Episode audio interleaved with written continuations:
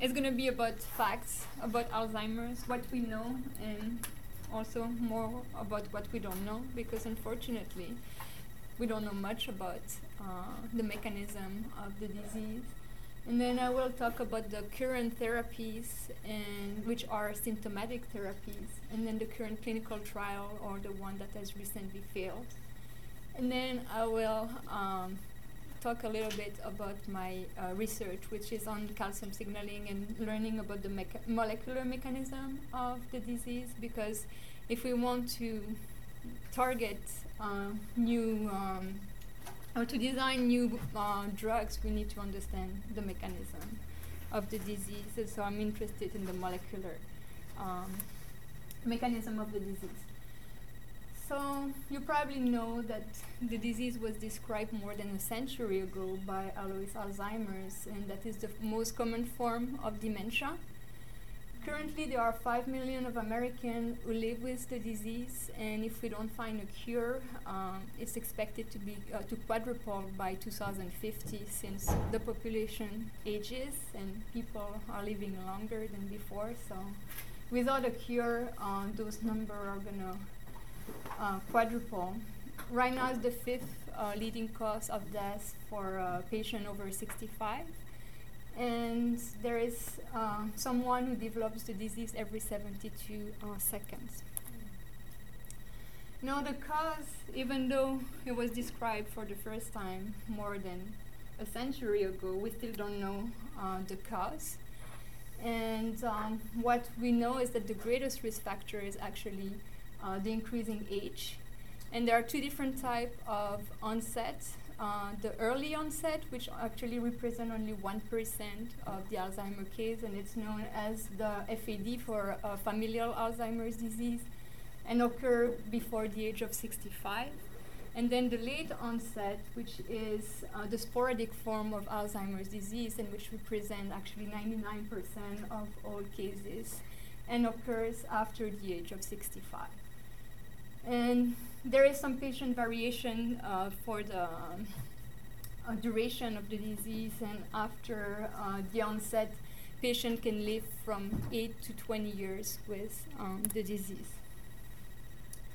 In terms of genetic variation, uh, first of all, there is a genetic polymorphism, polymorphism on the apolipoprotein E, and the ApoE4, so the, the fourth allele, is considered as a risk factor for the sporadic and the familial late onset of Alzheimer's disease.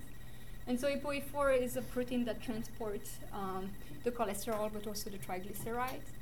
And there are different uh, genotypes, and on, in these studies, they look at the genotype uh, within healthy uh, patients. And so E3, E3 is actually considered, like E3 allele is considered as the normal allele of the ApoE protein. And healthy patient or healthy men and women, uh, the E3, E3 allele is the most frequent um, in human. Then E3-4 is the second uh, most frequent. And then as you see, the other one are less, the other genotype are less um, abundant. Now in a study where they look at the genotype within Alzheimer's population, Alzheimer's patient, like on 42 uh, families with uh, Alzheimer's disease, they noticed that when um, the uh, genotype E4, E4 is present, 99% of those uh, patients has Alzheimer's. And uh, E3, E4 is present in 47% of Alzheimer's patients. There was no uh, patient with Alzheimer's disease who has the E2, E2 allele in that study. Now, in terms of mutations, so there are also several mutations that are known uh, to be responsible for the familial form, for the early onset of Alzheimer's disease. Uh, some mutation on the uh, APP protein, which is the amyloid precursor protein, and mutation, several mutations were identified on the presenilin 1 or 2 genes with uh, code for uh, the presenilin protein. And those mutations are responsible for most of the case of the early onset autosomal dominant familial AD. So what are those proteins? Here are some molecular mechanism. And so APP, which is the amyloid precursor protein, um, is cleaved by different enzymes such as the alpha secretase, beta secretase, and following the beta secretase cleavage, you see you have uh, this fragment can be further cleaved by the gamma secretase into a smaller fragment, which is known as amyloid beta 42. And so far, amyloid beta 42 is responsible for the toxicity and the neurodegeneration. This fragment uh, can oligomerize, so it can aggregate and has different uh, conformational uh, states starting from a single species or two, three, four, and then form those big uh, plaques. And so mutation in this uh, APP gene, which encodes for APP protein, is responsible for abnormal production of A beta 42. And then same thing for PS1 and PS2, which are part of the gamma secretase um, complex. So mutation in those um, genes lead to abnormal um, PS1 and PS2, and then abnormal production of amyloid beta 42. Now there is another protein that is involved in the pathogenesis of Alzheimer, which is tau. And tau actually um, stabilizes the microtubule. And in Alzheimer's disease, that protein is hyperphosphorylated. And when it's phosphorylated, tau doesn't um, to the microtubule anymore and then the microtubule become unstable and those uh, hyperphosphorylated fragments start also to aggregate and form what is called the neurofibrillary tangles. Uh, in terms of the disease and the gender, there is a higher prevalence in um, female compared to uh, in men. And this prevalence, of course, increases with age, as you can see on this uh, figure. So at the age of 75, you see that you have an increase in the prevalence, and then the it's even increasing more at the age of 85. Now, it is unknown whether it is um, an increase of the incidence or if the woman live longer with the disease. So that's it's known that the duration, like men's, doesn't live as long with the disease compared to uh, women. So it might not be an increase in the incidence, but just a reflection of um, the time that the that woman can live with dementia. Or maybe that after the age of 85, we have higher new risk factors and an increased um, risk of developing the disease. Now, in terms of the clinical features, uh, you probably all know here what are the symptoms. Um, so the pattern begins with the memory loss for the recent event. And then as the damage uh, spreads, patient uh, experience confusion, disorganized thinking, impaired judgment, trouble expressing themselves, and disorientation. I don't know if you read or heard in the news last week, but there was a man who was missing for two days. It was a 65 years old man and it was found alive uh, in the Santa Clarita ra- uh, ravine. And actually, that uh, man has Alzheimer's, epilepsy, and other brain injuries. Mm-hmm. 65, yeah. And then the final stages of the disease, uh, patient lose their ability to communicate. They fail to recognize the loved one. They become bedbound, and unfortunately, the disease is ultimately uh, fatal. I don't know if you had a chance to see the HBO uh, the Alzheimer Project on HBO. If you don't have HBO, you can watch the films actually online. Mm. And there are different um, films. Some are about caregivers, some are about science and all the A beta and tau. And uh, there is one also uh, in which uh, Maria Shriver is and yeah. talk about They're her. very good actually. Yeah. They're on the Alzheimer website. Yeah. So if you have a chance to, to look at them. To the Alzheimer website, they're, they're all available there. They're very, very mm. interesting to watch. Now, in terms of the brain pathology, um, you have a cerebellar atrophy as um, illustrated here. So this is an Alzheimer brain, and this is a healthy brain. This is due to the neuron and the synapses loss, and this uh, occurs in the cerebral cortex, but also in some uh, subcortical region. And of course, it initiates in regions which are involved in uh, forming new memories, such as the uh, entorhinal cortex and the hippocampus. Now the hallmark already mentioned about uh, the formation of those plaques. But so again, you have you know abnormal cleavage. We don't know yet if it's an abnormal cleavage or an abnormal uh, clearance of the peptide, but the result is that um, A beta oligomerize to form these different uh, forms, and now it's believed that actually the soluble forms, the small oligomers, which are the dimers and the trimers, might be the most toxic species and not the plaque as it was uh, speculated at the beginning. And the other uh, hallmark of the disease is the presence of those uh, neurofibrillary tangles. So here we have a normal neuron, and this is uh, a diseased neuron in which you see those uh, microtubule are not stable anymore. And then when the neuron dies, just release those uh, neurofibrillary tangles and all those um, tau fragments. And this is um, microscopy of uh, a brain section that was stained with uh, a silver staining. So here you have a, a neuron that is uh, degenerating, and here it's an amyloid plaque. So, what are the factors that contribute to the progression of the disease? And that's what us scientists we are trying to understand. Is it an impaired APP cleavage or an abnormal A beta clearance? Is it a calcium homeostasis? Some inflammatory process might also be involved in the pathology. What we know is that we observe A beta aggregation, we observe the tau phosphorylation, neuron and synapse loss, um, also those neuronal circuits that are uh, dysfunction, and this is reflected by the clinical sign and the symptoms. And then after the death, the autopsy can confirm uh, the clinical side by uh, the presence of uh, the senile plaques or the tangles.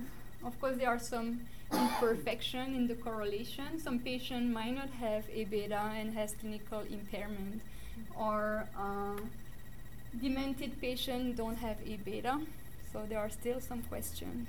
Uh, or don't have plaque doesn't mean maybe they have the soluble A beta. And at- atrophy too, hippocampal atrophy. Mm-hmm. Now, in terms of treatment, um, so far there is no disease uh, modifying therapy that are um, available. Of course, um, medical management is important just to improve uh, the quality of life through uh, all stage of uh, the disease.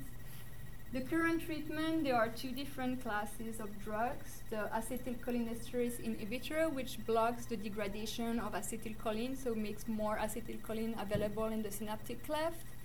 And this is uh, donepezil, which is the most prescribed uh, drug for the moment, and which is usually the first uh, drug that is prescribed. And then memantine, which is an NMDA receptor antagonist, is added on to uh, Aricept once Aricept doesn't do any, uh, doesn't have any effect. And this one is an NMDA receptor antagonist, which is a glutamate receptor uh, subtype. Now, what what is in the pipeline? What are the current and the past uh, clinical trials? I'm going to talk about the most relevant or the most recent uh, results, which unfortunately is not so so good.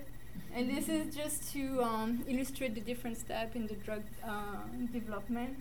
My student already uh, slide, and it's in French, but I think it's pretty self-explanatory. So first you have the Like pre- preclinical testing, which is all the in vitro testing and the animal testing, just to determine um, some of the mechanism of action and the toxicity and the efficacy on an animal model. And then you have the phase one, which is on healthy volunteer, just to determine the safety of the drug.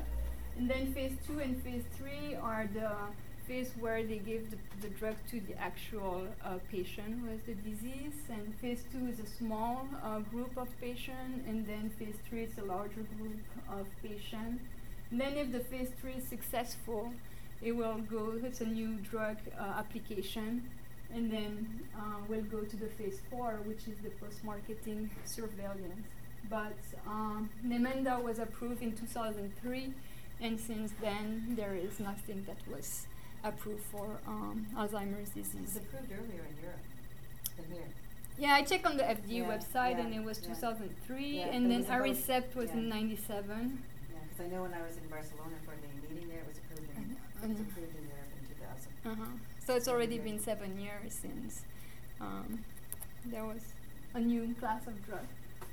Now, Dimebon, I'm going to start with this one because you might have heard uh, the release last week of the preliminary results on this drug. And so when I was in Vienna in uh, July at the ICAD conference, that was the drug that everybody was looking at. A lot of marketing around and a lot of hope for Dimebon. Uh, it's actually a drug that is used for allergies in Russia and it's approved there. It's an antihistaminic. Also has some serotonergic effect and so you are expected to see some cholinergic effect, some glutamatergic effect. Um, in AD, the mechanism of action is unknown, but maybe has some effect on the mitochondria and so on the oxidative stress. Uh, so the result of the phase two trial from 2008 was very promising. Uh, 11 sites in Russia, or around 200 patients were enrolled with mild to moderate Alzheimer's disease. They received uh, 10 milligram three times a day for one week, and then they increase the dose to 20 milligram for 25 weeks. And the primary outcome was the uh, Alzheimer's disease assessment scale on cognition. And the secondary measurements were uh, also some other uh, tests, such as the MMSE and the behavior with the neuropsychiatric um, inventory. Everything was translated from English to Russian and back to English just to um, publish and interpret those results. So um, results were very promising. You see clinical improvement with Dimebon for the ADS score, clinical improvement for the MMSE score with the Dimebon, and then also significant difference for the behavioral um, symptoms. But last Wednesday, uh, Medivation, which is the company who was, uh, you know, uh, promoting the trial, um, you know, revealed that actually the phase three clinical trial, which was a multi-center in Europe, and 40% of the sites were in the U.S., and they didn't see any difference in the primary, neither in the secondary um, outcome. 600 patients were enrolled, same same dose. They have a five milligram uh, dose just to determine the minimum effective dose, and the outcome, so no difference. So of course, all the families who were expecting to see a new treatment were very disappointed. And Pfizer, who sponsored and gave 725 million upfront to sponsor the study, I'm sure were even more uh, disappointed. Was it twenty milligrams before, the previous one, was it twenty or twenty? yeah, they increased at 10 the, the first week, and then they increased Oh, to to 20. 20, okay. Yeah. So, Dimebon, I think we are not going to hear about it anymore. Um, it wasn't actually a disease modifying drug, anyways, um, but it was still, you know, a nice. drug that could have had, you know, a huge impact on the on the cognition. So there are other um, strategies, and these are strategies that are really disease-modifying strategies, which are the anti-amyloid treatment. The first class of drug are the gamma secretase inhibitors, and there are two different uh, components. Tarenflurbil, which is also known as uh, flurbiprofen, which here in the US it's approved uh, as an NSAID. And then you have the semagacestat, which is a drug in uh, the um, Eli Lilly uh, pipeline, and this is uh, on phase three trial. So I'm going to uh, talk about the result. And then the other uh, strategy is just a vaccination and an immunotherapy using uh, some anti-amyloid beta monoclonal antibody. And so there are two different uh, antibody. Each pharmaceutical company has one, and these are under uh, phase two and phase three clinical trial. And then Gammagard, which actually is a preparation of immunoglobulin that are obtained from healthy patients. And they are expecting that in those healthy patients, you would have some anti-amyloid um, antibodies, and this is in phase two uh, right now. And it's also used for other uh, disease, not only for uh, Alzheimer's. Now, the flurbiprofen, this is the um, R and enantiomer. So if you remember your chemistry, you have two different uh, components, like your left and your right hand. And the R component actually has a gamma secretase uh, effect.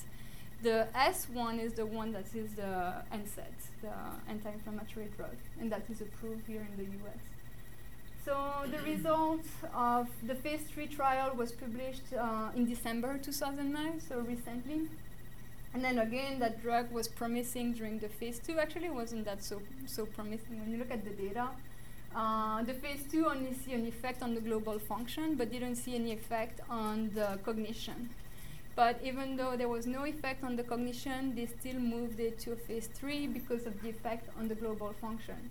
And in the phase two, the study was looking at mild to moderate patients, but only the patient with mild Alzheimer's disease were responding. There was no difference for the moderate uh, patient. So they moved it to a, th- a phase three and gave 800 milligram, and then the outcome, like for the other drug, no. Uh, no improvement on the cognition, no improvement on the behavior.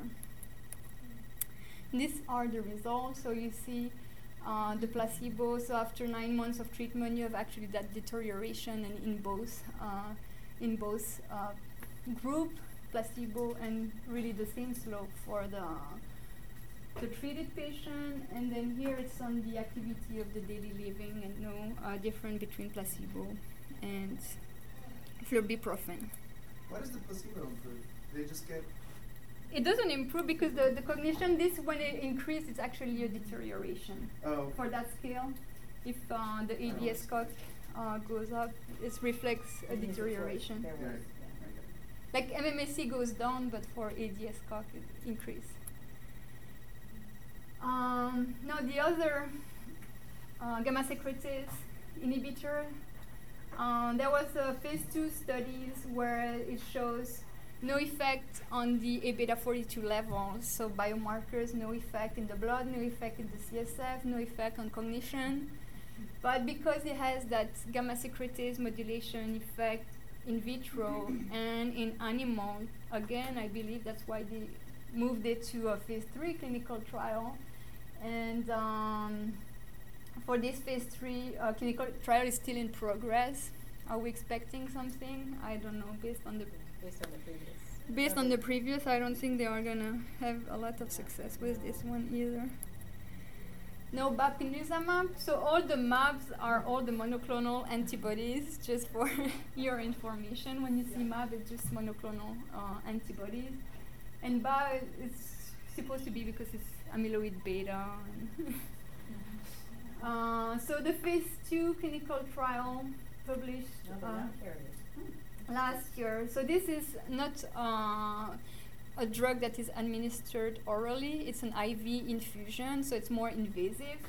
And as you can see, the patient receive a one-hour infusion every 13 weeks, and so they receive six infusion over the trial, so over 78 uh, months.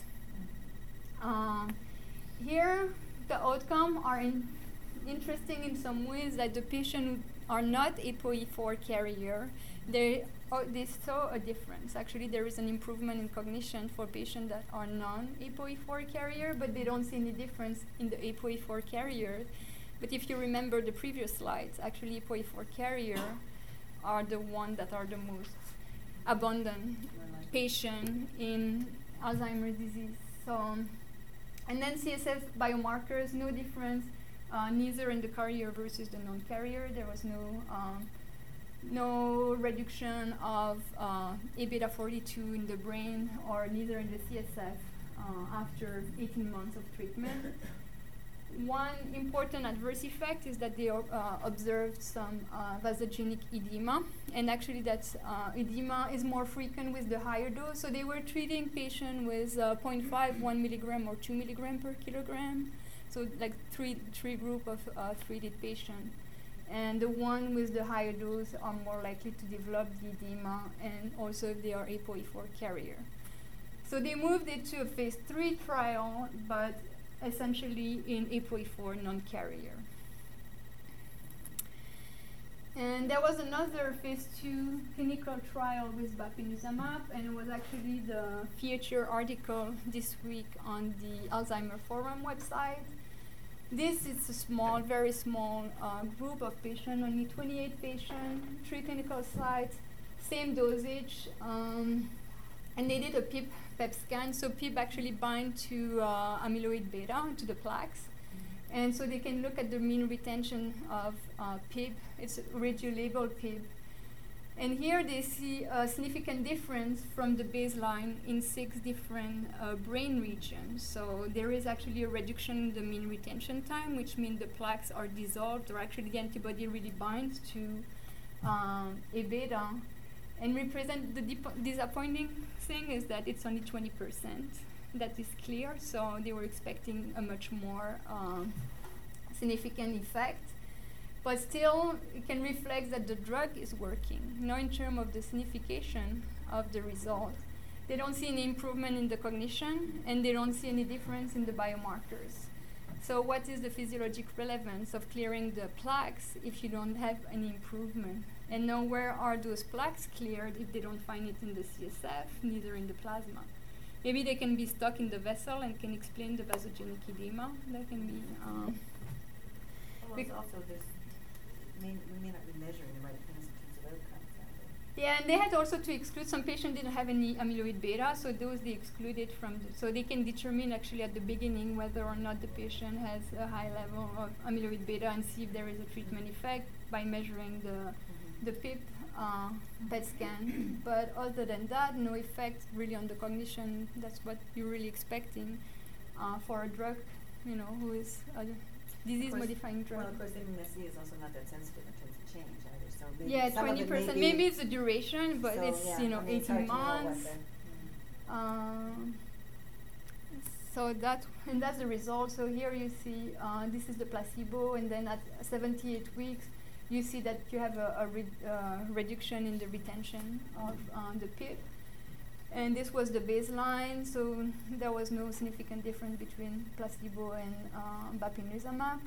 Then after um, treatment, so there was a reduction uh, of the retention in the bapineuzumab group, and this is the difference uh, from baseline to uh, 78 weeks on placebo versus um, the bapineuzumab. Now, the last treatment I'm going to talk about is uh, the TOE therapy. And this one, in 2008, was the drug that ICAD, everything was about uh, this uh, Rember, which is actually methylene blue, so it's just a dye. And this scientist, Wischik, which is also the CEO of TOE Therapeutics, A little vested interest, you think?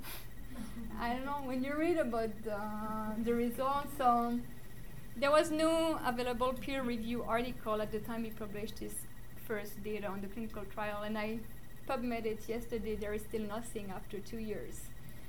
Um, so the study was 300 patients receiving either the placebo or different um, dose. Actually, each group receiving uh, different dose of um, Rember and he observed an effect with the 60 milligram, which was not the highest dose. Uh, see 81% in the reduction uh, in the rate of decline of the disease with 60 milligram versus placebo. But an interesting thing is that at 84 weeks, there was no more placebo control group. So 55 week, you could see the difference, but what happened after? How can you compare if there is no more control group? They don't see any effect with the 100 milligram dose, and they claim that maybe it's an interaction with one of the inactive ingredient, with gelatin in the capsule. And then there is no data regarding the safety and the tolerability of the drug. And also, I checked on the website yesterday um, regarding clinical trials. So there is no clinical trial approved right now in the U.S. by the FDA. On their website is a further clinical trial uh, check back later. No, di- no press release on the website, so I don't know what happened to Rember. But probably has a hard time to get the data published with so little um, control. It would, be it would be good to publish the data because then, it, I mean. But you probably cannot get them published since it doesn't have his control group anymore. It would still be interesting to know what happened, and it would be Yeah. good to have it published so people could find out. Yeah. I don't know what That's, happens. that's the whole point of publishing negative. Yeah. And then the food and the supplements. So there are also some trials that are used as an adjunct uh, therapy to uh, right now.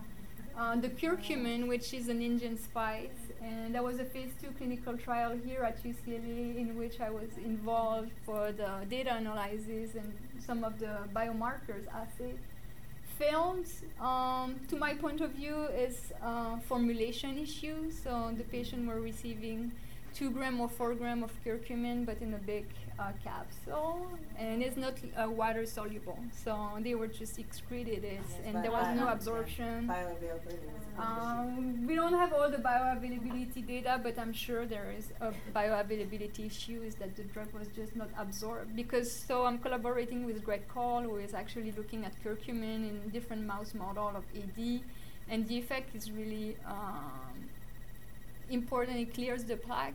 The difference is that for the the mouse, curcumin is actually uh, solubilized in oil and then coated around the choke. So because they put it in oil, then they solubilize the drugs and then they give it to the mouse. That's one explanation. Of course, you know, mouse model is not the same as a human. And it might be also the time where they give it to the mouse compared to the human where we don't know exactly. But when um, they eat it in India, they cook it in yeah, oil. they cook it in oil.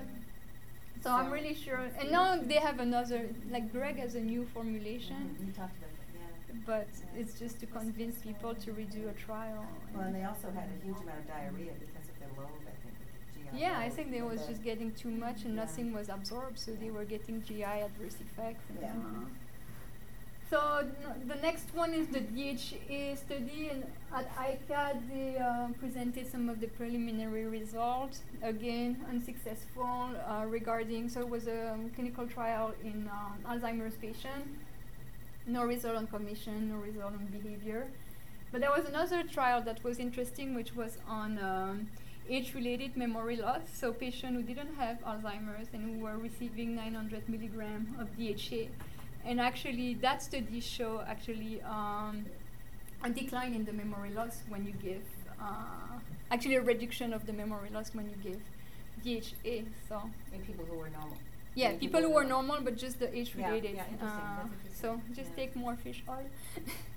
Vitamin E, there is some uh, phase three trials that are in progress, but resveratrol, which is one of the compound of red wine, there are also some trial in progress, but nothing uh, published yet. So now, why are those trials failing?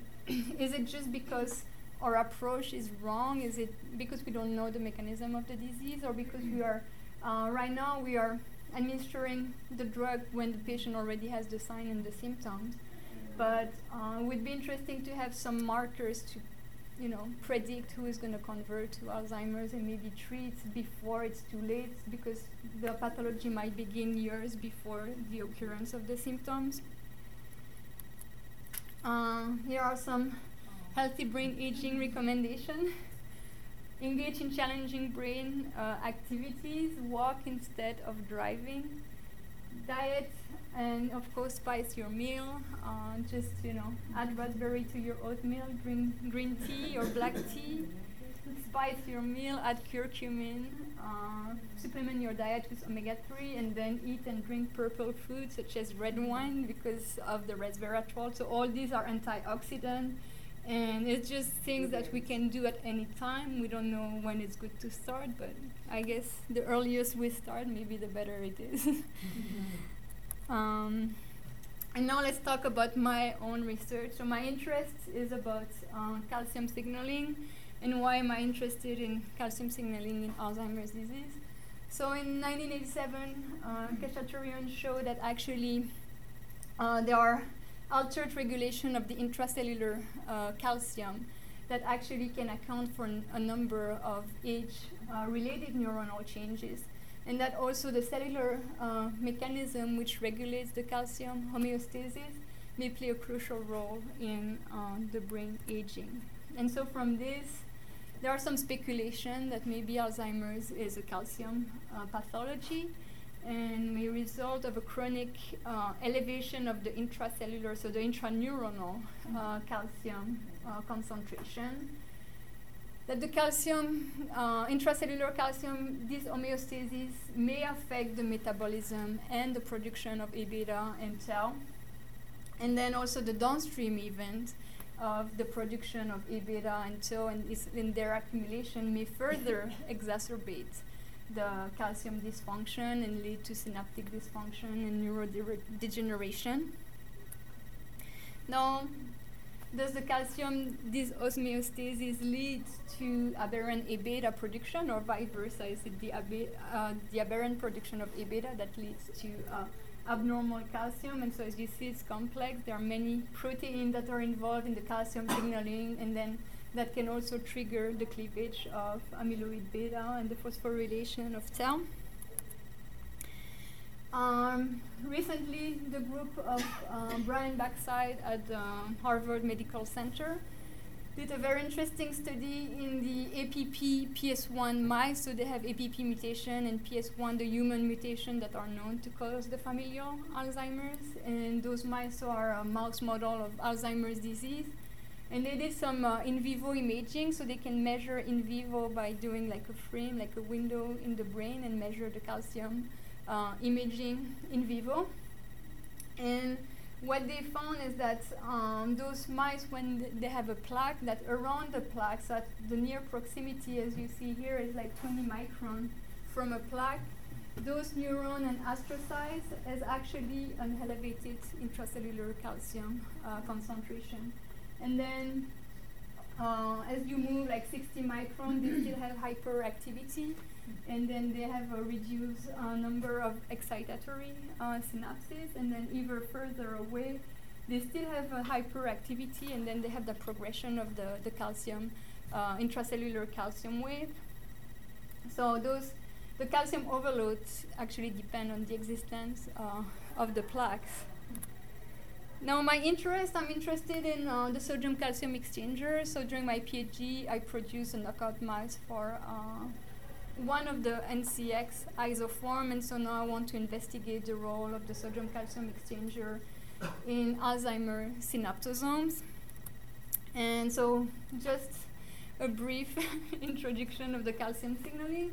So, in ex excitable cells, such as neuron, uh, following a stimulus, you have a depolarization and entry of calcium through the voltage-gated channel. And then increase the intracellular calcium uh, concentration, which would lead, so calcium is going to be a second messenger and can uh, be involved in some uh, vital functions such as neurotransmission, release of the neurotransmitter. It can also affect the metabolism of the neuron, uh, trigger the activity of some enzyme or some other uh, protein. But then if that elevation in intracellular calcium is maintained, is sustained, it can be uh, fatal for the cell. So too much calcium for too long will lead to apoptosis. So you have, if you have high concentration of calcium in the mitochondria or in the endoplasmic reticulum, which are the intracellular calcium store, can be uh, damaged it can damage the cells and the cells can die. And so there is um, a protein which is the sodium calcium exchanger, which is actually involved in the removal of the intracellular calcium because after that elevation, you want to bring it back to a physiologic level. And so the sodium calcium exchanger is involved in the removal of the intracellular calcium.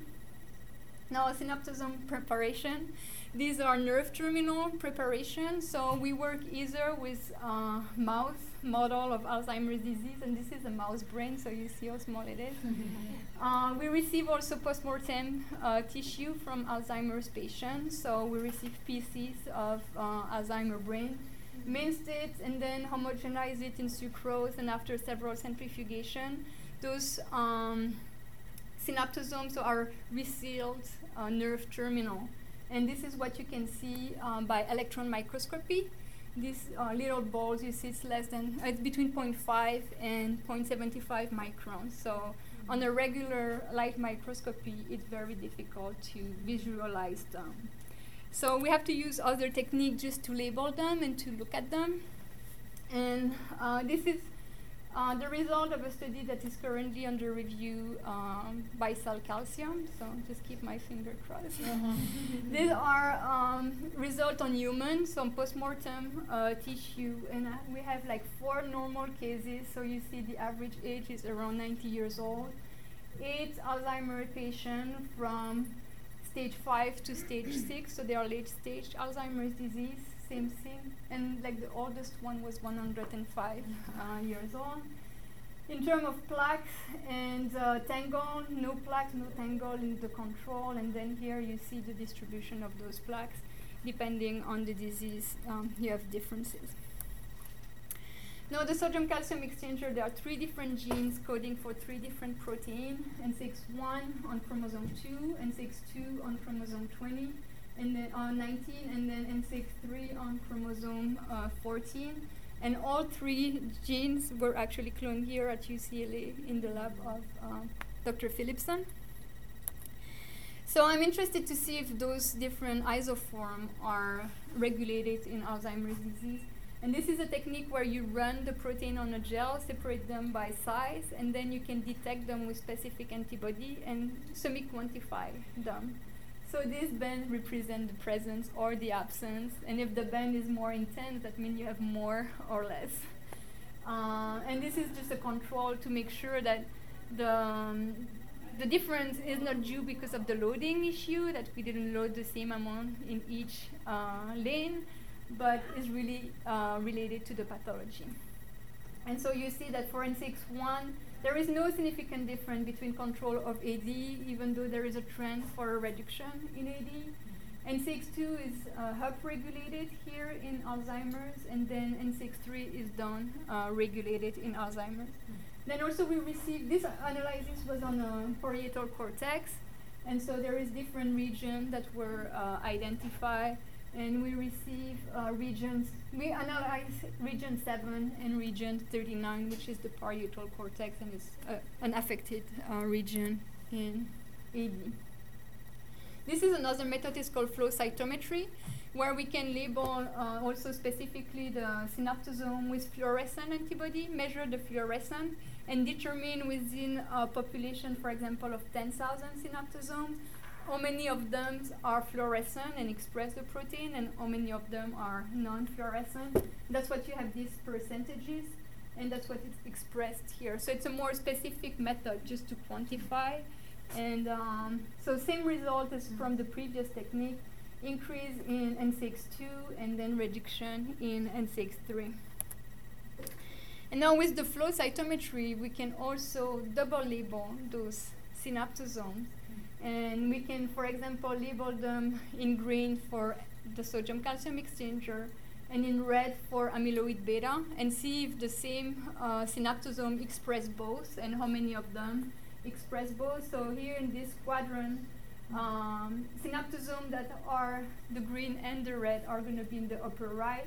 The one that only has NCX are going to be upper left, and then lower right are the one that only express um, amyloid beta. And of course, we want to compare the synaptosomes that are affected because, of course, in the brain, you're not going to have 100% of the neuron that has A beta because they would die before before that. So in an average, maybe 60%, 65% of um, those nerve terminal contain A beta. Then you want to look at how many has the exchanger and compare the synaptosome that has the exchanger and don't have A beta, don't have the pathology. So that's what you see in, in uh, gray are the synaptosome that only contain the exchanger, and then in black is the one that contain both. And you see when you have the uh, amyloid beta, those exchanger are all both upregulated. So my hypothesis is that maybe they are trying to um, protect the neuron. So if there is an increase of intracellular calcium following the A beta uh, accumulation in the synaptosome, the sodium calcium exchanger try to um, protect the neuron just by removing that excess, and maybe that's why it's upregulated.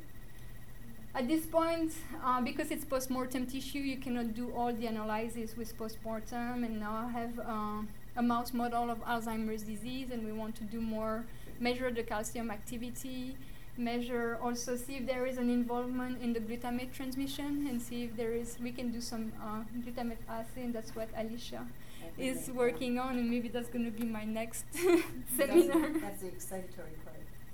Yeah. Yeah. Because um, so a mouse, it takes a while, you know, to get enough enough animal. And the advantage with the mouse model, we can look at early stage of the disease, so prior to uh, the pathology. Then we can look prior to the pathology, then early stage, and then we can look at the late stage. Things that you cannot do with uh, humans, is we only get, uh, you know, the brain Timeframe is a after big- they big die. humans, yeah. And so the conclusion is that they are um, selectively regulated, and right now we don't know exactly why we have three isoform, and are they on the same uh, synaptosome? Maybe one is more for the glutamatergic transmission, another one is maybe more cholinergic. Uh, so that's something that I have to investigate also. So. And then finally, I want to thank everybody in my lab, Wilson, that is right there, and uh, Alicia, who started recently, and uh, Tyree, who did the illustration uh, for me. Then Karen Gylys, because I received most of the tissue from her lab. Then the Easton Center, so Ari Winter, we get uh, the tissue from UCLA, and we also get the tissue from USC, from Carol Miller. And then finally, the intramural grant that sponsored the studies. Thank you. Any question?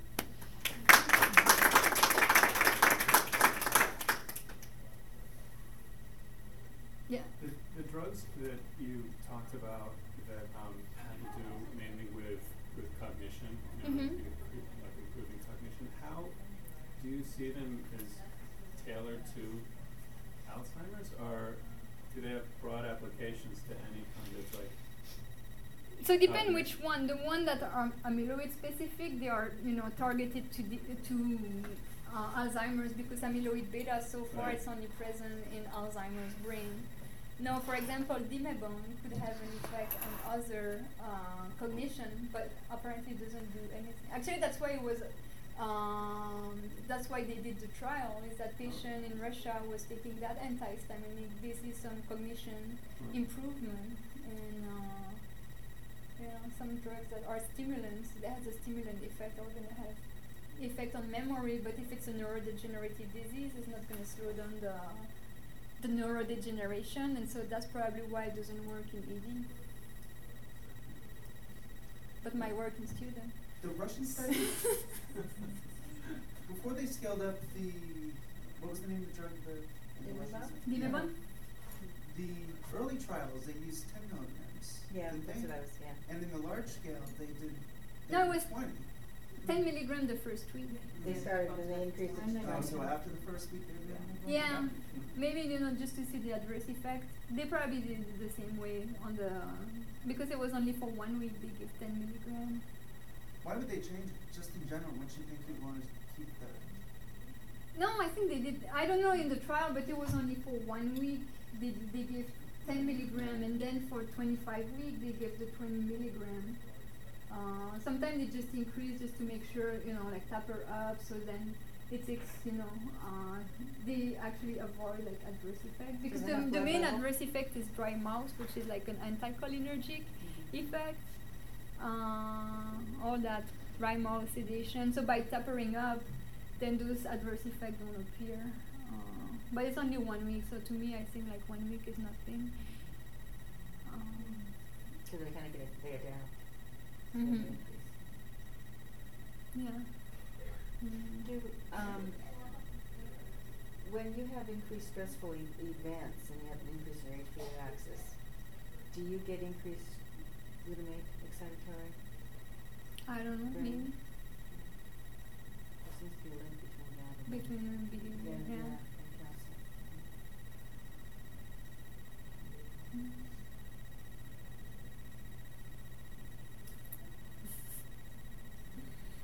Any other question?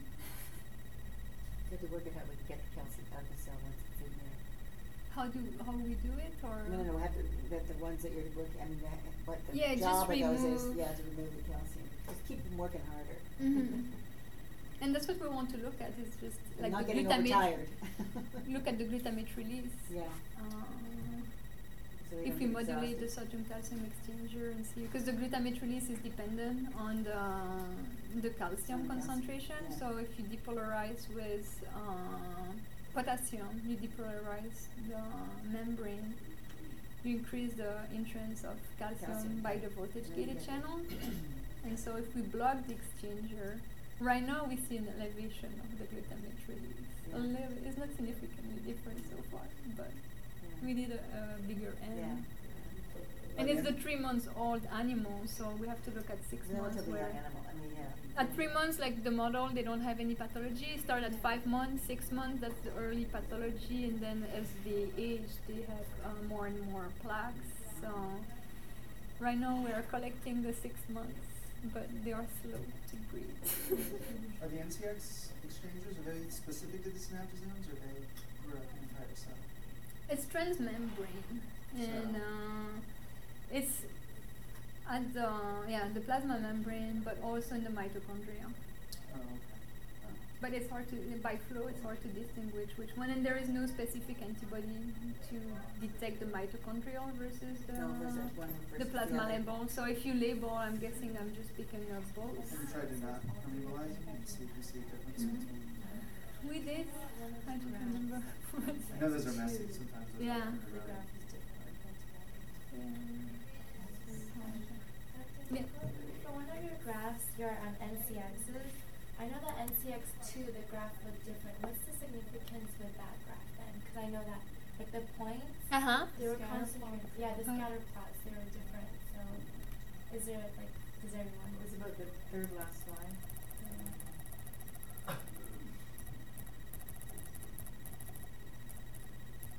This one. Yes, there's a. I mean, I see that NCX3 and one are similar in terms of they're like all Yeah, this This one. one. So there is another, like maybe NCX2. It seems like it's widely expressed in astrocytes, and in Alzheimer's disease there is also that astrocytic process, and maybe the elevation might be not only uh, synaptosomal but also some astrocytes process, or maybe because that isoform might be more important and more neuroprotective than the other two. Mm-hmm. Right now, we don't like. There is not much about NCX one, two, and three in the neuron, and even less in Alzheimer's disease. So the only there are three publications from the 90s, and at that time there was no. It was ons- o- only known as the sodium calcium exchanger, but Yeah. not three different um isoforms. So this paper would be the first one, that's looking good. at the differences. Yeah, isoforms, yeah. Yeah. So they have different functions. Yeah, they, they probably has different function. And so NCX1 is expressed uh, everywhere, like in the pancreas, in the brain, in the heart, and actually that's the only one in the heart. And uh, knockout, NCX1 knockout, they don't survive. They are not viable because of the lack of heartbeats. Mm. So if you don't No. have it in your heart, you cannot, You uh, you cannot contract the heart. Then I did the NCX3 knockout during my PhD work, and I looked at the neuromuscular junction, and actually they have abnormal neuromuscular function. And I have some collaborators who are looking at the ischemia in those mice, and they're also seeing uh, differences. They are more susceptible to ischemia, so I would not be surprised that they would be more susceptible to um, any other neurodegenerative. Uh, and then in six two, there is a mouse model. So NCX2, it's only expressed in the brain, so no, nowhere else. All three are in the brain, but NCX2, it's in the brain only. And the knockout mice have actually an enhanced memory, so they are learning better. And for us, uh, like my uh, collaborator in Italy, they are looking also at memory, and so far they see a reduction in memory in the NCX3 knockout compared to uh, the wild type mouse.